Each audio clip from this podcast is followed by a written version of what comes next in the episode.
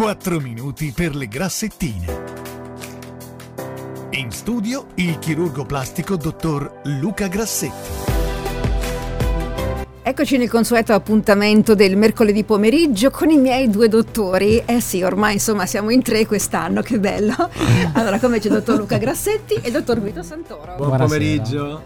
Allora, si parla ancora di Botox perché continuano le pazienti a chiedere ma dopo tira il Botox, ma mi fa la faccia strana, mi allunga gli occhi, cambio espressione, che succede? E purtroppo questa è una domanda che ancora le pazienti fanno spesso, ma il Botox tira, gonfia, mi stravolgerà le espressioni facciali?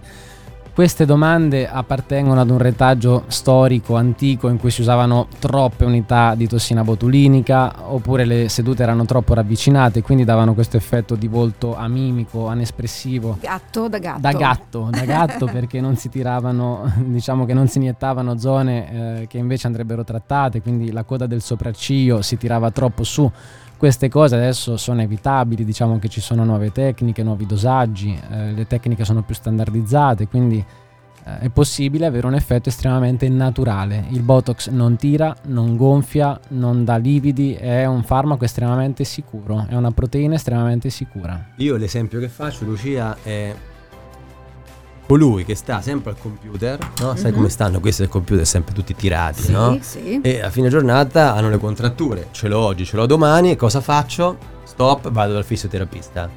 Fisioterapista oppure qualcun altro, un medico che ti inietta qualcosa, ti va a rilassare questo muscolo. Certo. In modo tale che lui recuperi la sua postura normale. Come noi abbiamo queste espressioni spesso corrugate, oppure sempre sorprese, come se dovessimo sorprenderci non si sa di che cosa, il Botox ti va a riequilibrare questi muscoli estremamente contratti e quindi tu vai a recuperare la tua fisiologia normale. Per esempio il mento a volte potrebbe essere contratto, tipo noi che parliamo sempre per radio, siamo un po' così.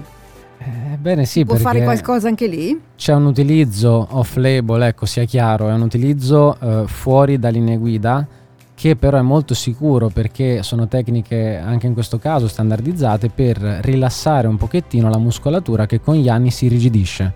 I muscoli con gli anni, dopo alcune contrazioni ripetute e soprattutto con quello che diceva Luca, no? la contrazione statica del muscolo, mm-hmm. tende a dirigidirsi e il Botox lo rilassa.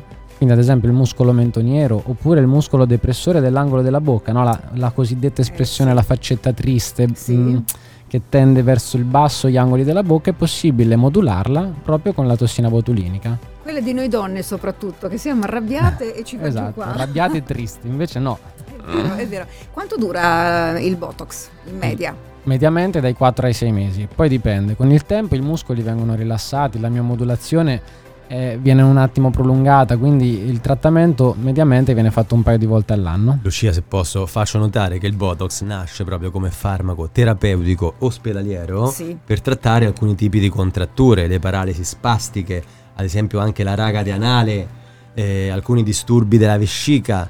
Ci trattano anche l'iperidrosi, cioè la, l'ipersudorazione. Sì. Spesso quella, insomma, io sì, vengo sì, in radio, magari le prime volte sono agitato, agitato. la camicia eh, si macchia di sudore. Allora, se avessi fatto prima il Botox, non sarebbe non successa succede. questa cosa. Ottimo per chi non riesce a controllarsi con il deodorante. allora, benissimo, dove possono trovarvi? Possono trovare sui canali social oppure al numero fisso 071 3580 435. Lifestyle. Lifestyle.